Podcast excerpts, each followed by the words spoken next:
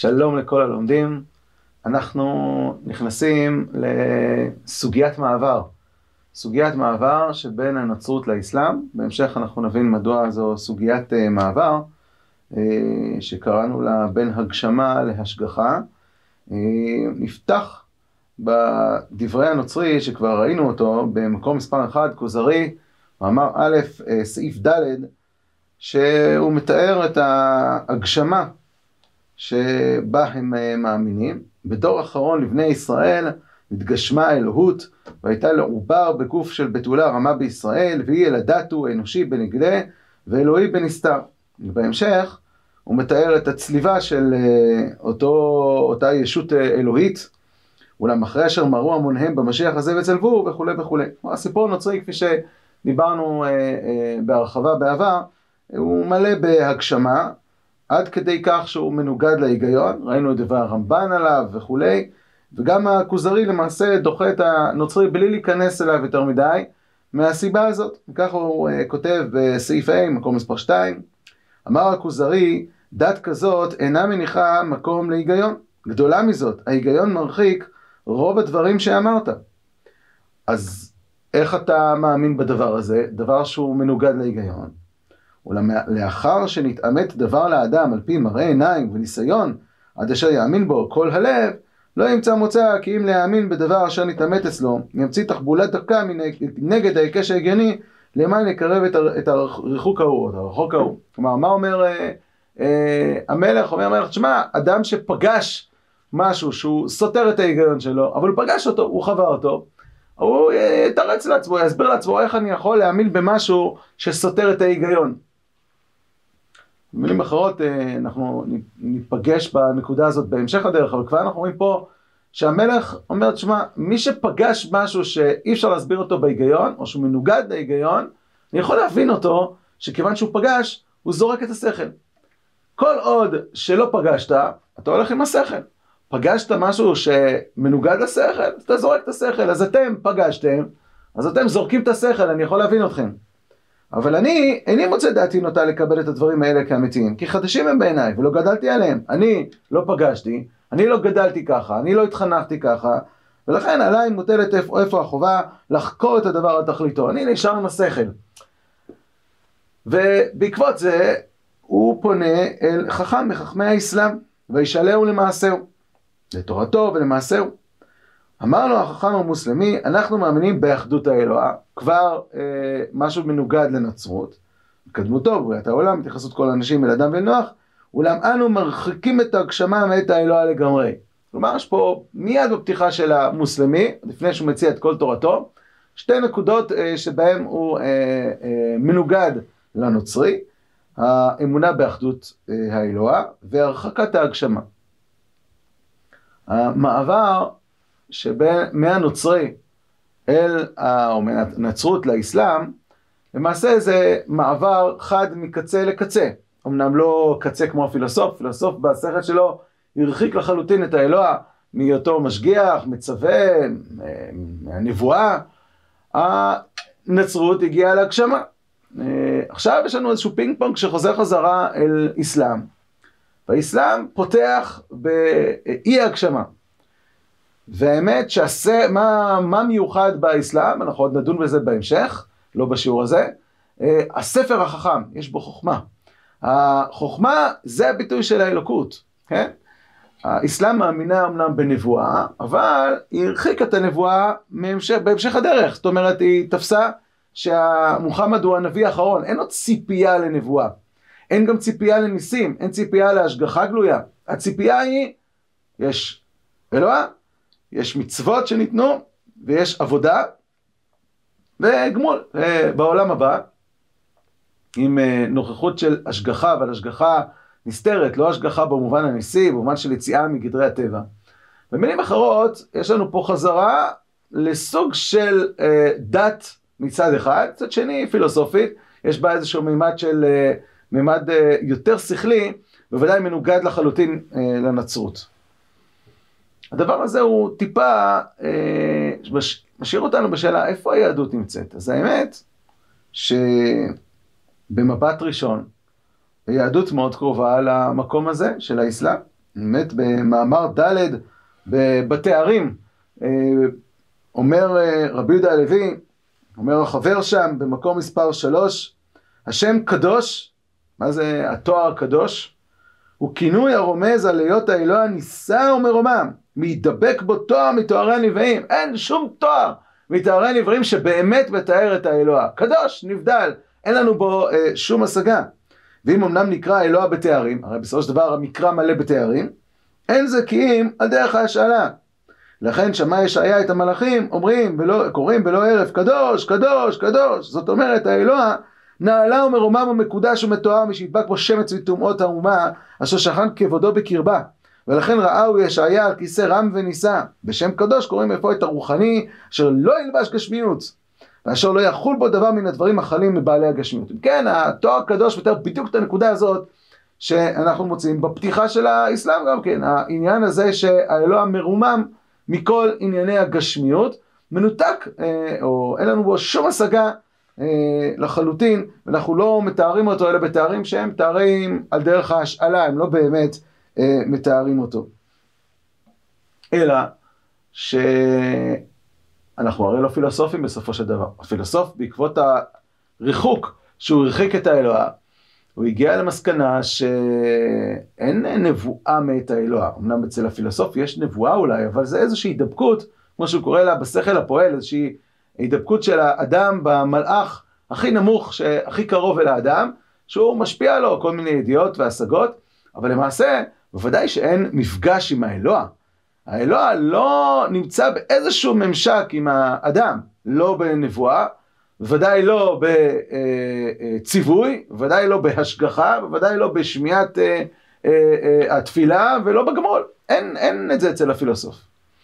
אבל באסלאם, ועוד יותר כפי שנראה בהמשך ביהדות, יש את זה.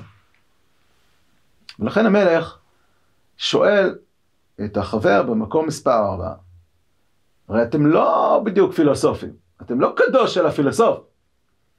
אמר הכוזרי, חכם התיישב בדעתכם, הדבר התמוה הזה, שבורא הגופים והרוחות והנפשות והשכלים והמלאכים, אשר הוא מרומם ומקודש, ואתה מסכים לתואר קדוש, וניסה מכדי שישיגו השכלים, כל שכן החושים, יש לו התחברות עם בריאה שפלה זו מנוסת החומר.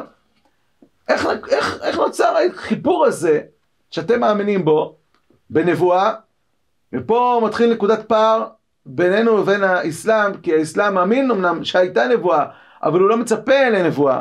אבל אנחנו גם מאמינים בהשגחה, ובהשגחה ניסית, באל פועל במציאות.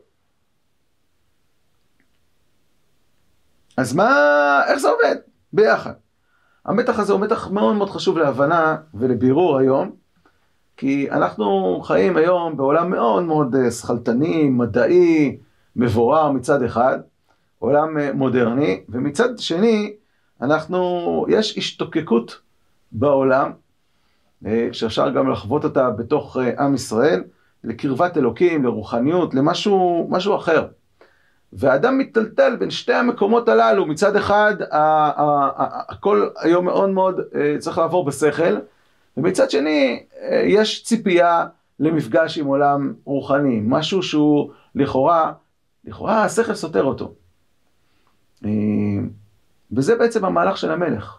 הוא מתחיל מהפילוסוף, אבל הוא מחפש משהו של קרבת אלוקים.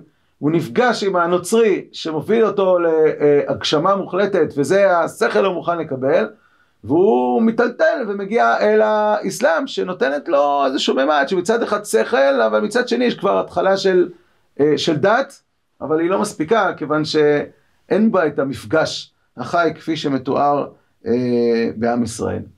והאמת שהתיאור של מעמד הר סיני, שהוא תיאור של עם שלם שמגיע לנבואה וחי במשך תקופה ארוכה עם חוויה של נוכחות של שכינה ששורה בקרבם, זה לא רק נבואה, אלא יש מקום שאליו מתפללים, יש שכינה שנמצאת שם. מה זה המושג הזה שכינה שנמצאת שם? יש לוחות שיורדות שהן כתובות באצבע אלוהים וכו' וכו'. כל זה תיאורים שהם הרבה יותר קיצוניים ממה שנמצא באסלאם. יש איזשהו מימד של הגשמה. אומר המלך במקום מספר 5, אחרי שהחבר מתאר לו בהרחבה את מעמד הר סיני, ואת שמיעת דבר השם, ואת האש, ואת הענן שראו, ומשה שמוריד לוחות שהם לוחות כתובים באצבע אלוהים. אמר הכוזרי, הנה כל השומע סיפורכם, על שהאלוה דיבר עם המוניכם, וכתב לכם לוחות, כדומה, אין להשימו, כי יראכם כמגשימי האלוה. אתם למעשה מאוד דומים לנוצרים. אולי האלוה לא יתגשם בדמות אדם, אבל הוא כותב, הוא מדבר איתכם, הוא נוכח באיזשהו מקום, משכן, הר סיני, וירד השם על הר סיני, אתם בעצם גם כן המגשימים. עכשיו האמת, שאי אפשר להאשים אתכם. בדיוק כמו שהוא אמר לנוצרים. למה? הייתם שם, חוויתם. מה עושה בן אדם שחווה משהו שהשכל לא מסוגל לקבל? הוא זורק את השכל. אולם גם אתכם אין להאשים. אי אפשר לכם לדחות עדותם של המעמדים הגדולים הנשגבים שאין להטיל בהם ספק. לכן תצדקו בהשליחיכם אחר גבכם את ההיקש ההגיוני ואת העיון השכלי. המלך בעצם אומר, תשמע, יש פה מפגש עם האלוהה. שהמפגש הזה הוא יוצר איזושהי הגשמה, אבל מי שפגש את זה באמת צריך לזרוק את השכל ולהאמין בהגשמה. תגובתו של החבר פותחת עכשיו בדיוק את המתח הזה. אומר החבר במאמר א' פ"ט, מקור 6. חלילה לנו מאל שנאמין בנמנע ובמה שהשכל מרחיקו ורואהו כנמנע. אנחנו ביהדות, בניגוד לנצרות, לא זורקים את השכל. אנחנו ביהדות מאמינים שהתורה לא נותנת לנו משהו מסוים שאנחנו צריכים להאמין בו שסותר את השכל. יש דברים שהם מעל השכל, זאת אומרת שהשכל לא מסוגל להשיג אותם. יש הרבה דברים בעולם המדע היום שעדיין אין לנו הסבר, אנחנו יודעים שהם עובדים, אתה לא יודע איך זה עובד. הרבה דברים בעולם המדע אנחנו עדיין לא מבינים. יש הבדל בין לא להבין לבין דבר שהוא סותר את השכל, זאת אומרת שיש בו סתירה לוגית, זה משהו שיש הוכחה מופתית, בלשון הפילוסופים, הוכחה מופתית שהדבר הזה הוא לא אפשרי. דבר שהוא מוכח בשכל שהוא לא אפשרי, לא שהשכל לא מבין אותו, התורה לא דורשת מאיתנו להאמין בו. למה? כי הנקודה הבסיסית היא שהתורה מאמינה במה שתואם את השכל. יותר מזה, התורה מצווה עלינו להרחיק את ההגשמה. ואכן אחרי הראשונה בעשרת הדיברות, בה נצטווינו על האמונה באלוה, באו בשנייה איסור לעבוד אלוהים אחרים ואיסור השיתוף, אבל גם הזרה מלדמות דבר לאלוה בעשותנו לנו פסל ותמונה. זאת אומרת הרחקה מן הגשמה בכלל, אנחנו מצווים נגד ההגשמה. ויותר מזה, אנחנו לא רק לא מגשימים את האלוה. בתפיסה שלנו יש עוד הרבה עצמים, או נבראים אפילו, שהאלוה ברא אותם, וגם בהם אין הגשמה. איך לא נרומם את האלוה מעל ההגשמה, אם מרומים מעלנו מעל לזה, אף רבים מברואיו, כגון את הנפש המדברת, שהיא האדם בעצם. שהרי מהו המדבר אלינו, מה הדבר בו מדבר אלינו משה, מלמדנו להשכיל, מדריך אותנו, לא לשונו, לא ליבו, אף לא מוחו. כולל אינם מקים כלים למשה, ואילו משה עצמו הוא הנפש המדברת, בעלת הכרה, שאינה גוף ואין המקום גבולה, ולא יצר המקום אם נמצא בו, והיא עצמה לא תצר. אף אם תכללנה בצורות כל הנבראים שבעולם, נפש זו לא נתארה כי אם בתארים מלאכיים רוחניים, על אחת כמה וכמה עלינו להרחיק את ההגשמה מהבורא כל. אז הנשמה של האדם, מצד אחד אנחנו מדברים על זה שהיא נמצאת בגוף, היא פועלת בגוף, אבל אנחנו אומרים, זה לא נמצא שהוא נמצא בגבול של מקום מסוים. הוא לא נמצא בשום מקום. אין לו גוף ואין לו תואר של גוף, ואין לו גבולות של גוף, לא של זמן ולא של מקום, והוא נברא שהאלוה ברא אותו בצורה כזאת, שהיא לא מוגשמת. כל שכן שהאלוה בעצמו, אי אפשר לדמות אותו בתואר גופני. אז אם כן, יש לנו פה בעיה. מצד אחד, היהדות אומרת, אין הגשמה, אנחנו מצווים לא להגשים, ואנחנו מצווים ללכת עם השכל. אנחנו לא יודעת שזורק את השכל, שלא מעניין אותנו מה השכל אומר. מצד שני, אנחנו כן מדברים על נוכחות אלוקית, או אם אנחנו נחזור גם כן למשל של הנשמה, אנחנו כן מדברים על הנשמה שנמצאת בגוף, היא נמצאת בגוף או לא נמצאת בגוף? מה המשמעות שהיא אינה בגוף, היא לא בגוף? אז אם משה רבנו מדבר אלינו וזה לא גופו, אז איפה הנשמה הזאת נמצאת? הסבר לכל הפלונטר הזה נמצא במאמר רביעי בסעיף ג'.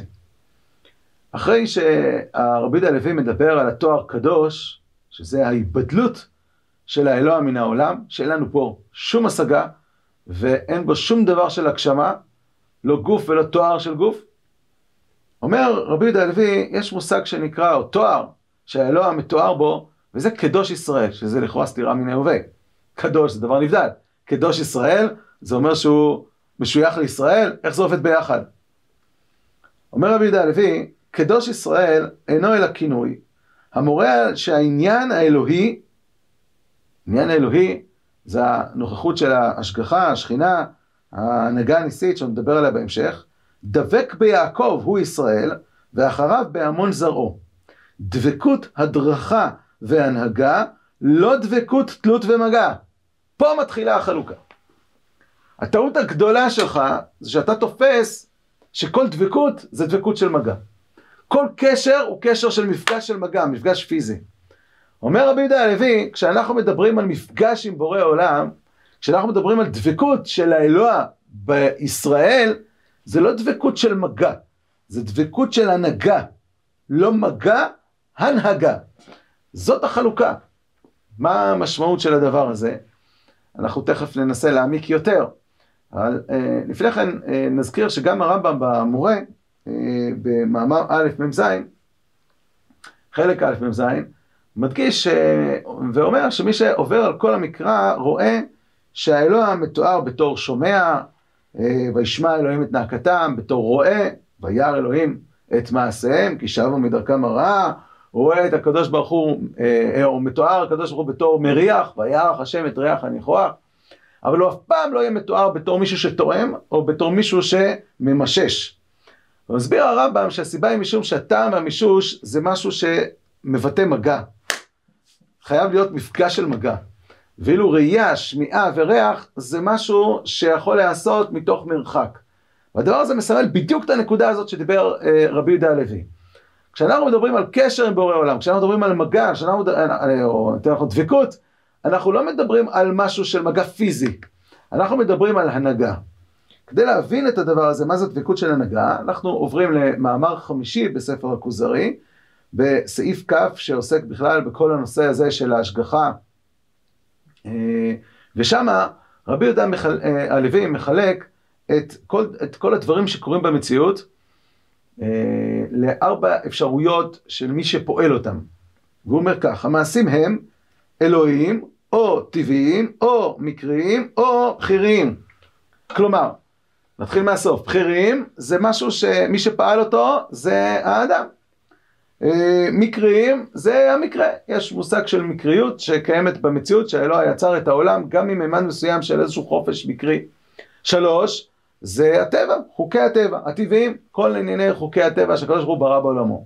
הרביעי זה המעשים האלוהיים, זאת אומרת פעולה שמי שפעל אותה זה האלוה, גם האלוה פועל במציאות, והוא פועל אותה באופן ישיר ללא אחת מהשלושת האפשרויות האחרות. לפעמים האלוה פועל דרך שלושת האפשרויות האחרות, למשל,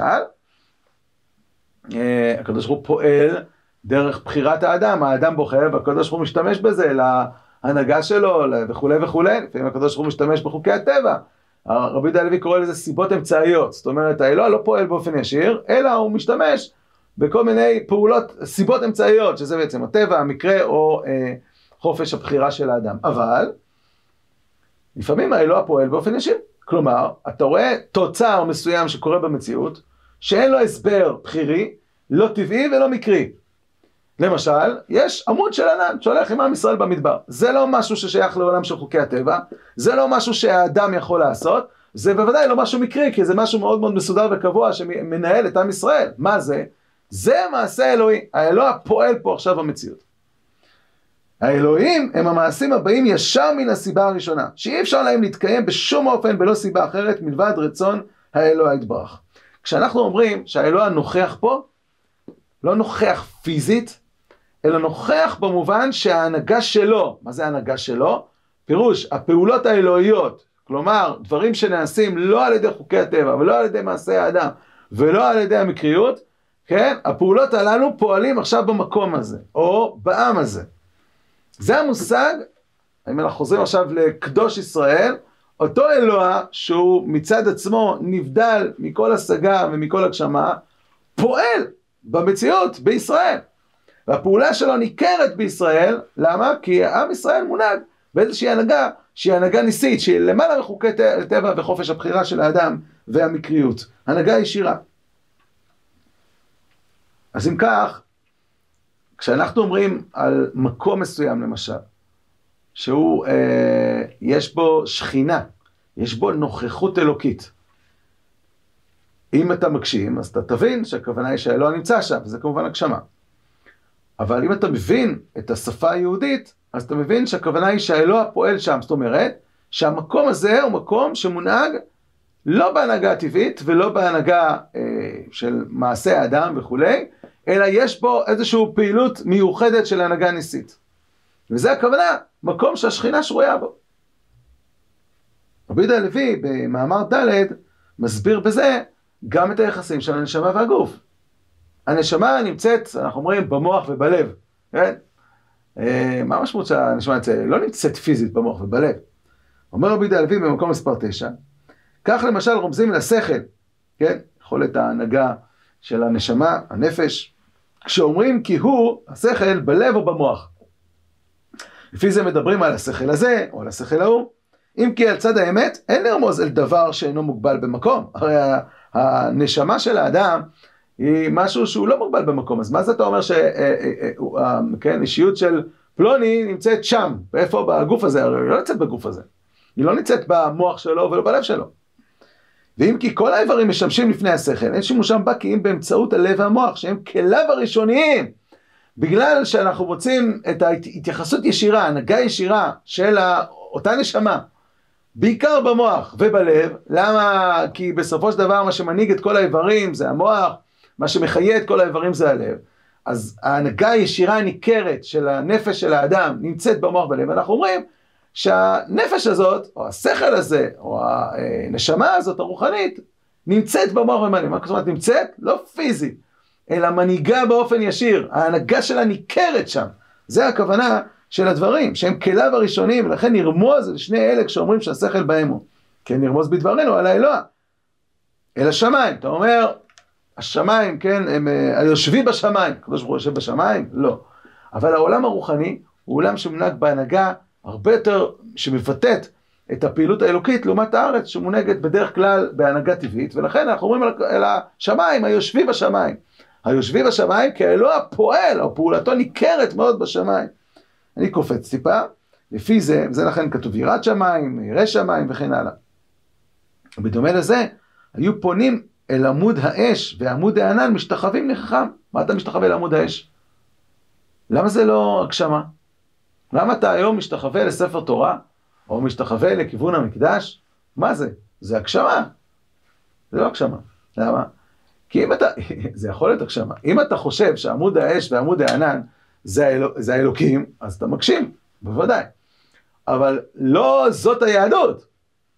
אתה משתחווה לכיוון עמוד האש, שהיה, כשעם ישראל נמצאים במדבר ורואים את הענן יורד ומשתחווים, ויקדו וישתחוו, זה נובע מתוך הבנה שעכשיו יש פה מקום או משהו שהוא ביטוי לנוכחות האלוקית. פירוש נוכחות אלוקית, הנהגה אלוקית שפועלת עכשיו מציאות בצורה ניסית.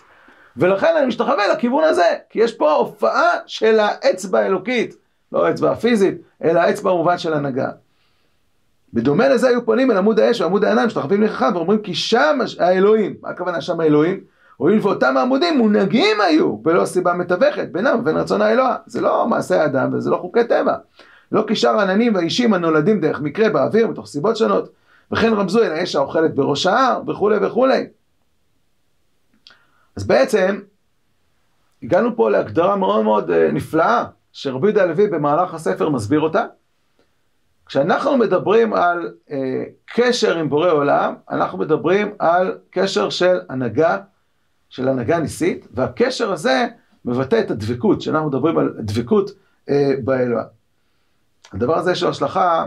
פעם אחת שאל אותי מישהו בבית כנסת, שהיה אורח בבית כנסת, שאלתי הרבה רבנים, אף אחד לא ענה לי תשובה, וזאת קושייה, כתוב בפרשת כי תבוא, כשאדם מביא את הביקורים, אז הוא אומר, הגדתי היום להשם אלוהיך. מה זה אלוהיך? אלוהיך ולא אלוהי? מה זה אלוהיך?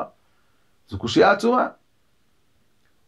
אז יש תשובה ברבי יהודה הלוי, בספר הכוזרי, במאמר ד', מה פתאום אתה מגיע לנביא ואתה אומר אלוהיך, אלוהיך ולא אלוהי?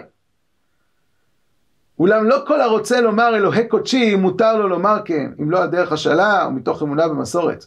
אך על דרך האמת לא יאמר זאת כי אם נביא או חסיד אשר דבק בו העניין האלוהי. כשאתה אומר חל נא את פני השם אלוהיך, מבחינת העבודה אני ואתה שנינו עובדים לאותו אלוה. אבל האלוה מתגלה אצלך בחיים ולא מתגלה אצלי בחיים, אני חי במציאות טבעית, אבל אתה חי במציאות ניסית, אתה מחיה מתים, אתה קורע את הים, אתה האלוה נוכח אצלך בחיים. ולכן אני קורא לזה אלוהיך. למה אלוהיך? ואנחנו גם נשתחווה לפני הנביא. למה? כי הוא גילוי של ההנהגה האלוקית שפועלת במציאות. על כן אמרו לנביא, חל נא את פני השם אלוהיך. ולכן אנחנו מתייחסים גם לאומה שבה מתגלה ההנהגה האלוקית. אנחנו אומרים כי קדוש אני השם אלוהיכם, יכול אלוהי ישראל. ואף אם נודה כי גם עמים רבים הלכו אחריו ועבדו אותו, על פי השמועה או הקבלה, איפה ראינו כי הוא קיבל אותם ודבק בהם, היה מרוצה מעבודתם. לכן אנחנו נקראים, או הוא נקרא, אלוהי ישראל, כי הוא התגלה, הוא מתגלה בישראל. כן? וזה מה שהוא אומר, השם בדד ינחנו ונימון לך. יש אולי הרבה אלוהים שעבדו את האלוה, אבל רק ההנחיה, ההנהגה האלוקית הופיעה דווקא בעם ישראל. במאמר מוסגר, כיוון שאנחנו לקראת חג החנוכה, אפשר להזכיר בהקשר לזה את הקושייה ואת אחד התירוצים של המהר"ל. הקושייה המפורסמת, הרי לכאורה לא עושים חג על עשיית ניסים, הרבה ניסים נעשו לעם ישראל, לא עשינו חגים על הדבר הזה. מה יש לעשות חג על נס שהקדוש ברוך הוא סייע בידינו ויכלנו לקיים מצוות הדלקת המנורה במקדש, בשביל זה עושים חג שלם, כן, מהי חנוכה וכולי, מצאו פח אחד של שמן. אז יש שתי תשובות של המהר"ל, אבל אחת התשובות של המהר"ל היא בספר נר מצווה, זה שהאמת שאנחנו עושים את הנס על ההצלה והניצחון במלחמה וכו'. אבל איך אנחנו יכולים לדעת שבניצחון של המלחמה שהיה פה יד השם? הרבה פעמים בניצחון טבעי, עם זה שהיו מועטים מול רבים וכו', אבל בסופו של דבר זה על דרך הטבע. איפה ראו את יד השם? הראייה של יד השם היה בנס פח השמן, שהעיד שכל המלחמה והניצחון וההצלה הייתה גם כן יד השם. נס פח השמן, הנס הגלוי, העיד גם על הניסים הנסתרים שהיו באותה תקופה במלחמה מול החשמונאים. ובמובן הזה, זה מה שאומרת הגמרא, מסכת שבת, נדמה לי דף כ"ב, אומר בכלל על המנורה, שעניינה עדות היא לבאי עולם ששכינה שורה בישראל. זה שיש נס קבוע של פח שמן במנורה במקדש, שממנה מתחיל, או בא היה מסיים, הנר המערבי, זה עדות ששכינה שורה בישראל. מה זה שכינה שורה בישראל? יש הנהגה ניסית, אומר רבי יהודה הלוי, שפועלת בישראל. אם אנחנו חוזרים חזרה למאמר הראשון, בסעיפים פ"ט צד א', רבי יהודה הלוי מדגיש שאנחנו לא מחפשים, או שאנחנו לא יודעים לומר, איך זה עובד? איך עובד נקודת החיבור שבין העולם הרוחני לגשמי, בין ההנהגה הניסית הזאת שאנחנו מתארים אותה, לבין ההופעה שלה במציאות גשמית? עלינו להרחיק את ההגשמה מבורא כל, אמנם לא ייתכן שנדחה את הקבלה בדבר המעמד ההוא, אולם עם כל זה עלינו לאמור, אין לנו יודעים כיצד התגשם העניין הרוחני ההוא ונעשה לדיבור שקרא את אוזנינו. ואיננו יודעים אם ברא אז האלוה דבר שעד אותה שעה לא היה במציאות, או שהשתמש לשם כך בדבר מן המצאות. איך האלוה פועל במציאות הגשמית, שנוצרים פה ניסים, כל העם רואים את הקולות, איך פתאום יש לוחות שהם נבראו, לא בצורה שאדם עשה אותם, ולא בצורה שחוקי הטבע עושים אותם. אני לא יודע, אומר רבי יהודה הלוי, אם זה נעשה יש מאין, האלוה פשוט ברא את זה יש מאין, או שהוא השתמש בכל מיני אמצעים שנמצאים במציאות, אבל לא בדרך של חוקי הטבע, אבל לא בדרך של יכולת האדם לעשות את זה, אלא ביכולת האלוקית, בין אם זה יש מיש, בין אם זה יש מאין, אני לא יודע איך זה נעשה, אני רק יודע דבר אחד, שזה נעשה בצורה שאף גורם במציאות מלבד האלוה לא יכול לעשות את זה. רק האלוה יכול לעשות דבר כזה. כן? ככה אנחנו אומרים גם לגבי הכתב, ככה אנחנו אומרים לגבי קריאת ים סוף, איך עמדו החומות מימין ומשמאל, ועם ישראל עובר באמצע, אומר, זה יד השם, איך זה עובד? הנהגה נס גלוי, בוודאי, אם זה יש מיש או יש מאין, לא יודע. זה פעולה אלוקית. דרך אגב, אפילו את הבריאה, רבי יהודה הלוי משאיר פתוח בסימן סמך זין, האם זה בעצם באמת בריאה יש מאין, או יש ביש, אין לו בעיה גם ללכת על הקו הזה, זאת אומרת, אני לא נכנס עכשיו לדיון איך זה נעשה, אני לא עושה, איך זה נעשה, זה פחות משנה לנו. וכאן עולה השאלה, קודם כל אנחנו, שנייה בואו נסכם את הדיון, מה יצא לנו פה? יצא לנו פה שכשאנחנו מסתכלים, אם אנחנו לוקחים סקאלה, של היחס שבין, נקרא לזה התרחקות מהגשמה להתקרבות או להגשמה מוחלטת, כן? אז יש לנו את הפילוסוף שנמצא בקצה אחד, שלמעשה בגלל הקושיות או ההוכחות השכליות שלו, בסופו של דבר הגיע לאל שהוא אולי הוא קיים, אבל הוא מנותק לחלוטין מהאדם, בכל מימד שהוא. אפילו האדם, אם הוא נדבק באיזשהו גורם התחתון, שבין המדרגות של השכלים הנבדלים. יש לנו בקצה השני את הנצרות שלקחה את האלוה והגשימה אותו לחלוטין, וזה התערבבה עם עובדי עבודה זרה. ואז יש לנו את האסלאם שמדברת על דת, מדברת על אלוה שכן מנבא, נותן תורה, יש גמול מסוים, אבל למעשה כמעט מלבד הרגע ההשגה או ההתגלות הזאת נבואית, אין קשר עם אלוקים, אין מפגש עם אלוקים, מפגש לא מפגש חי, אין ציפייה גם לנבואה חוזרת, בוודאי לא לניסים ולשכינה ולנוכחות של אלוקות שנמצאת במציאות.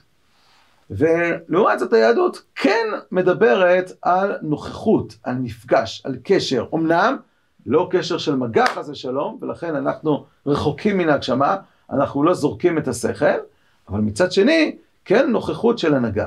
וכאן עולה השאלה, שמה צריך את זה? אני יכול להישאר עם, נקרא לזה, המקום האסלאמי, שבא ויוצר את כל המחויבות למצוות, ואת כל מימד גמול, תורה, גמול, מצוות וכולי, בלי כל החצי הגשמה הזאת, בלי המפגש הזה החי, בלי הניסים, בלי ההשגחה הזאת, בלי שכינה, לא צריך את כל זה. למה צריך את כל זה? אולי זה היה שייך לדור ראשוני שהיה זקוק בתור ילדים קטנים לאיזושהי נוכחות של השגחה, כי הם היו חסרים, הם היו רגילים לתרבות הגויים שהיו אליליים והיו זקוקים לאיזה משהו כזה, אבל התקדמנו, אנחנו לא זקוקים לזה, למה צריך לחזור לזה? המלך שואל את זה, את השאלה הזאת במאמר רביעי בסעיף ד'. אמר הכוזרי, ולא בהיכנס בלב האדם דבר ריבונות האלוה ואחדותו ויכולתו וחוכמתו והידיעה כי הכל ממנו והכל צריך אליו והוא אינו צריך לכל דבר. תיוולד היראה מפניו והאהבה אליו. מה הצורך בהגשמה הזו? בשביל מה צריך את כל המפגש הזה? מספיק שהאדם הגיע מתוך ההוכחות השכליות, אולי אפילו מתוך איזשהו רגע של התגלות שהיה כבר בעבר. הוא פגש כבר, הוא הגיע לכל הידיעות הנצרכות כדי לחייב אותו בעבודה. וזה נגמר הסיפור, הוא יגיע לאהבה וליראה לכאורה, הוא יגיע לכל הדברים הנצרכים, מה הוא זקוק למפגש הזה? אמר החבר, זאת היא טענת המתפלספים. ולמה שאנו רואים מן הניסיון הוא, כי הנפש האנושית מפחדת יותר בנוכחותם של מוחשים מפחידים, מאשר תפחד כשמספרים לה עליהם, כשם שהיא חושקת בדמות היפה הנוכחת הנראית, יותר משתחשק בה אם יספרו לה עליה.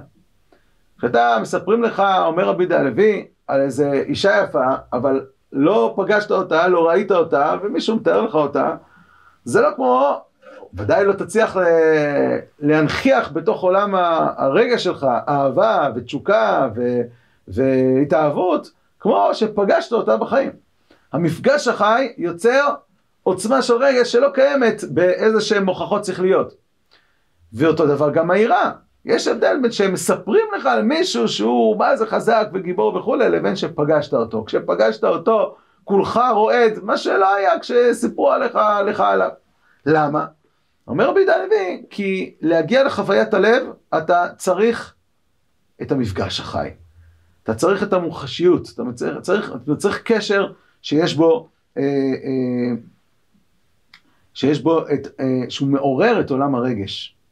ואל תאמן למתחכם הסופר כי מחשבתו סדורה כל כך יפה, עד שהוא יכול להגיע על כל המושגים החשובים בחוכמה האלוהית בעזרת שכלו בלבד.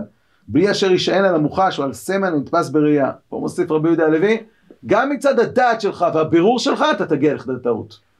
כלומר, אמונה שלא נפגשה בשכל, תוביל בסוף לסוג של אמונה עם טעויות, עם עיוותים, כמו שהגיע הפילוסוף.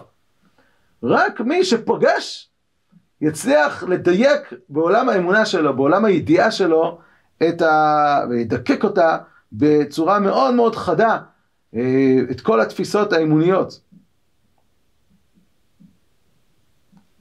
נקרא את זה, תקראו את זה עד הסוף, אבל אם אנחנו מסכמים את דבריו, כשאנחנו מבקשים את חזנה עינינו לשופך לציון ברחמים, אנחנו מבקשים חזרה של שכינה, אנחנו מצפים לנבואה, לחזרת הנבואה, מי ייתן קולם השם נביאים, ההבטחות האלוקיות שתחזור הנבואה, ההבטחות האלוקיות שיחזרו בעצם כל ההנהגות הניסיות.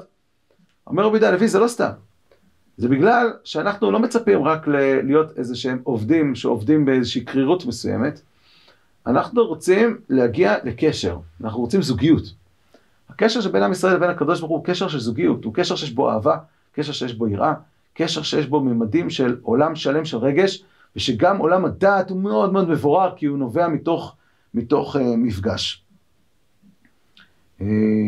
ביטוי אחד לזה נמצא במאמר ד' בת"ז.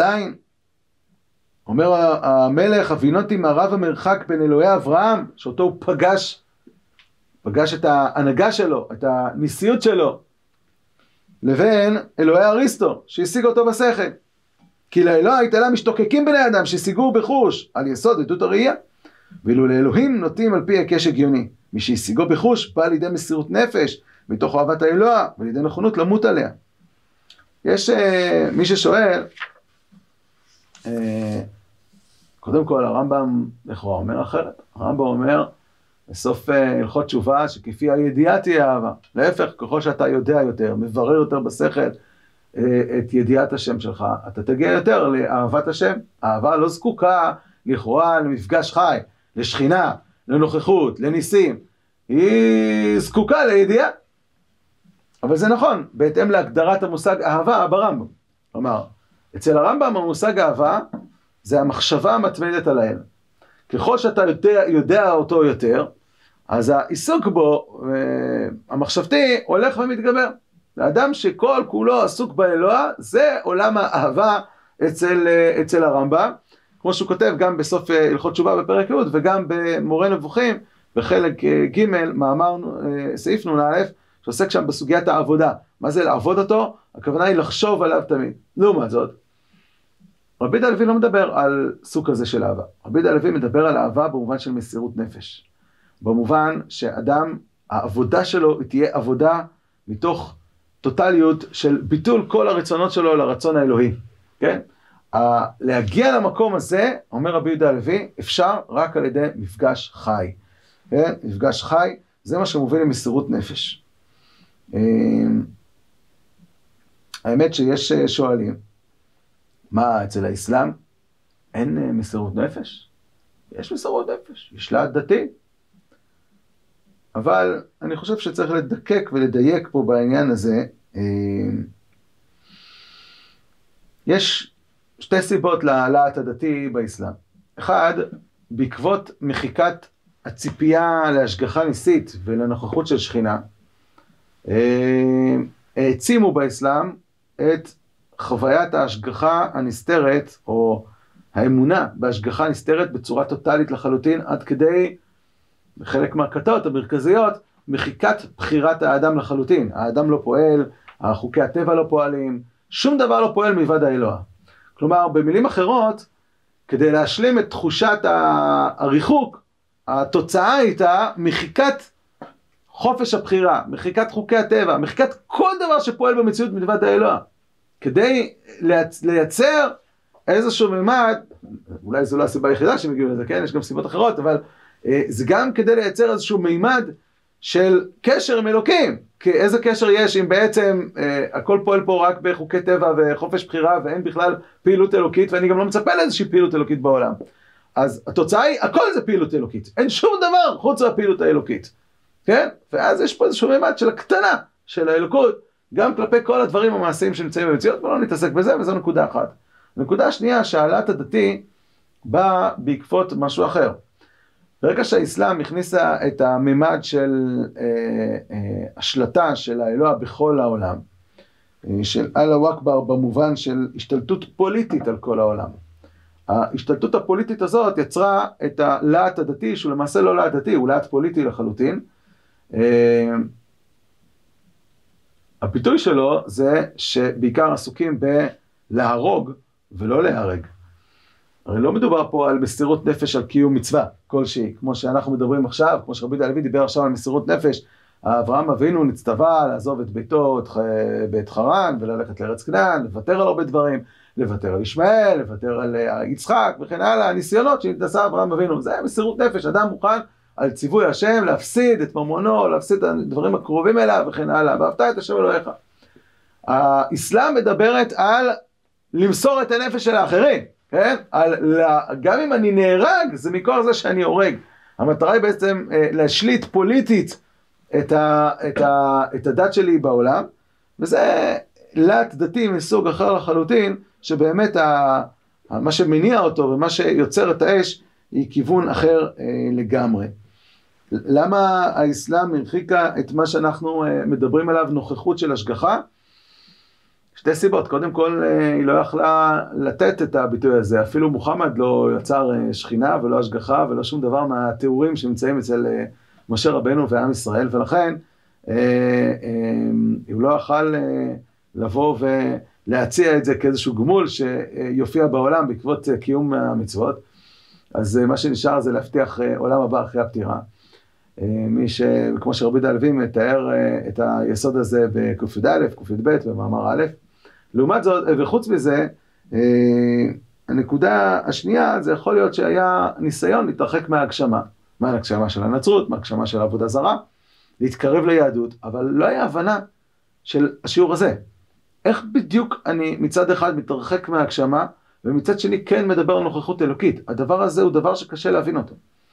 החלוקה בין מגע להנהגה לא הייתה קיימת באסלאם, ולכן היה צורך מתוך המרחק להתרחק מהגשמה, והאמונה באל אחד ובאל שהוא אין בו שום ממד של הגשמה, להתרחק גם כן מהממדים של נוכחות ההשגחה במציאות, כפי שראינו. רבי יהודה הלוי במאמר שלישי, תראות כמה הסוגיה הזאת של רבי יהודה הלוי מתוארת במהלך כל המאמרים, מדבר על כך שיש חשיבות עצומה להתחיל את החינוך שלנו, את הקשר שלנו עם אלוקים, דווקא עם הסוגיה של הקשר והמפגש הנוכח בעולם הגשמי, ואחר כך להזכיר לעצמנו גם את התודעה שאיתה פתחנו, שהאלוה מצד עצמו אין בו שום דבר של הגשמה. וכך הוא מתאר את הסדר של התפילה, תפילת העמידה. בברכה הראשונה נקראת אבות, יזכיר המתפלל את מעלת האבות, וישים אל ליבו, כי הברית אשר ניתנה להם מאת האלוה, קיימת לעד ולא תופר. כן, הברית מביא גואל לבני בנים, השגחה. ברכה השנייה נקראת גבורות, יכוון המתפלל, כי לאלוה בעולם הזה ממשלה מתמדת, ולא כמו שיחשבו חכמי הטבע, כי העולם יסודו בטבעים הידועים מן הניסיון, יחשוב כי האלוה מחיים מתים בעת שהיה לרצון לפניו, אם כי דבר זה רחוק מן ההיקש ההגיוני של חכמי הטבע, וכן יחשוב כי האלוה מושיב הרוח, הוא מוריד הגשם וכו', הכל לפי רצונו. אחרי ברכת אבות וגבורות, בהן לתואר האלוה כמתחבר עם העולם הגשמי הזה, ואנחנו כבר הסברנו לפני כן מה הכוונה מתחבר, לא במגע אלא בהנהגה. בא החסיד לרומם את האלוה ולקדשו, באחריזו כי ניסהו האלוה מי שידבק ויתקשר בו תואר מן התוארים הגשמיים. ואת זה מביע החסיד בברכת קדושת השם, אתה קדוש, ממך קדוש, אין השגה בכלל. בדיוק כמו שתיארו הפילוסופים את האלוה. לאחר שעל גדולת האלוה ועל ריבונותו כבר הכריז בברכת אבות וגבורות. ועל ידי זאת, אם הסדר שלך היה הפוך, היית מתחיל קודם כל את הקדוש, ואחר כך מגיע לאבות ולגבורות, היינו מתבלבלים מדברי הפילוסופים מאמיני הקדמות. לכן חובה עלינו להקדים ברכת אבות וגבורות לברכת קדושת השם. לפני התודעה, שאין שום מימד של הגשמה בו, וכל התארים תארים על דרך ההשאלה וכו' וכו', חייבים קודם כל את המפגש ואת הנוכחות האלוקית. אחרת, אתה עלול להגיע למקום של תחושת הריחוק, ותודעת הריחוק, והשקפת הריחוק, כמו שהגיעו הפילוסופים. אומר רבי יהודה הלוי, כשאתה מחנך מגיל קטן ילד, אתה צריך קודם כל להדגיש לו את הנוכחות האלוקית, את חוויית ההשגחה. נלמד איתו את ספרי הנביאים, ספרי הנבואה, שמנכיחים את ההשגחה האלוקית. למה? כדי שהדבר הזה יהיה הנקודה הראשונה של המפגש עם אלוקים. אחר כך הוא יגדל קצת. וכשהוא יגדל, אז תיכנס לדיונים השכליים ותברר בשכל, שכשאנחנו רואים שהקדוש ברוך הוא נמצא פה, כשאנחנו רואים שהקדוש ברוך הוא נמצא בשמיים, זה לא כפשוטו. אלא זה על דרך השאלה, אבל הקדוש ברוך הוא אין בו גוף, אין לו דמות הגוף. אבל אם תתחיל מהמקום הזה שהקדוש ברוך הוא אין לו שום מימד של גופניות, אין לנו בו שום השגה, אין לנו שום, כל מה שאנחנו אומרים עליו זה על דרך השאלה, תחושת הריחוק יצרת מצב שאחר כך יהיה קשה לתקן אותה, ולכן העסק מתחיל בעולם האמונה, מתחיל הפוך. תראו עד כמה רבי יהודה הלוי היה מדויק בספר שלו, כשהמלך שאל אותו מי הוא האלוה שלך, הוא קודם כל פתח, אלוהי זה אלוהי אברהם, יצחק ויעקב, שהוציא אותנו ממצרים, ונתן לנו תורה, וקרא לנו את הים, וכיסה לנו ארץ כנען, זאת נקודת ההתחלה. משם עכשיו נדבר על תודות, ודאי, הגשמה, הכל, זה בסעיפים הבאים. אבל קודם כל המפגש, זו נקודת הפתיחה. הדבר הזה הוא קריטי וחשוב בסופו של דבר, כדי לבנות מבנה שלם ובריא של אמונה יהודית נפלאה. אם אנחנו מסכמים את הדברים שראינו היום, מה ההשלכה של כל הלימוד שלנו?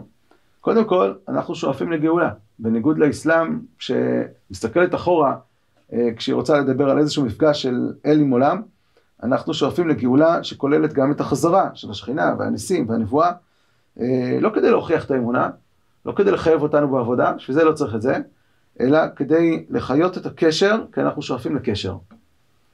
ואנחנו רואים במצב הקיים מציאות חסרה, לא מציאות מושלמת, מציאות חסרה. גם במצב הקיים, כשאנחנו עדיין במציאות החסרה, אנחנו מנסים לבנות את האמונה שלנו על ידי הנחחת הקשר החי עם אלוקים, בקריאת ולימוד ספרי הנביאים, סיפורי צדיקים וכו', שמנכיחים את החוויה הזאת.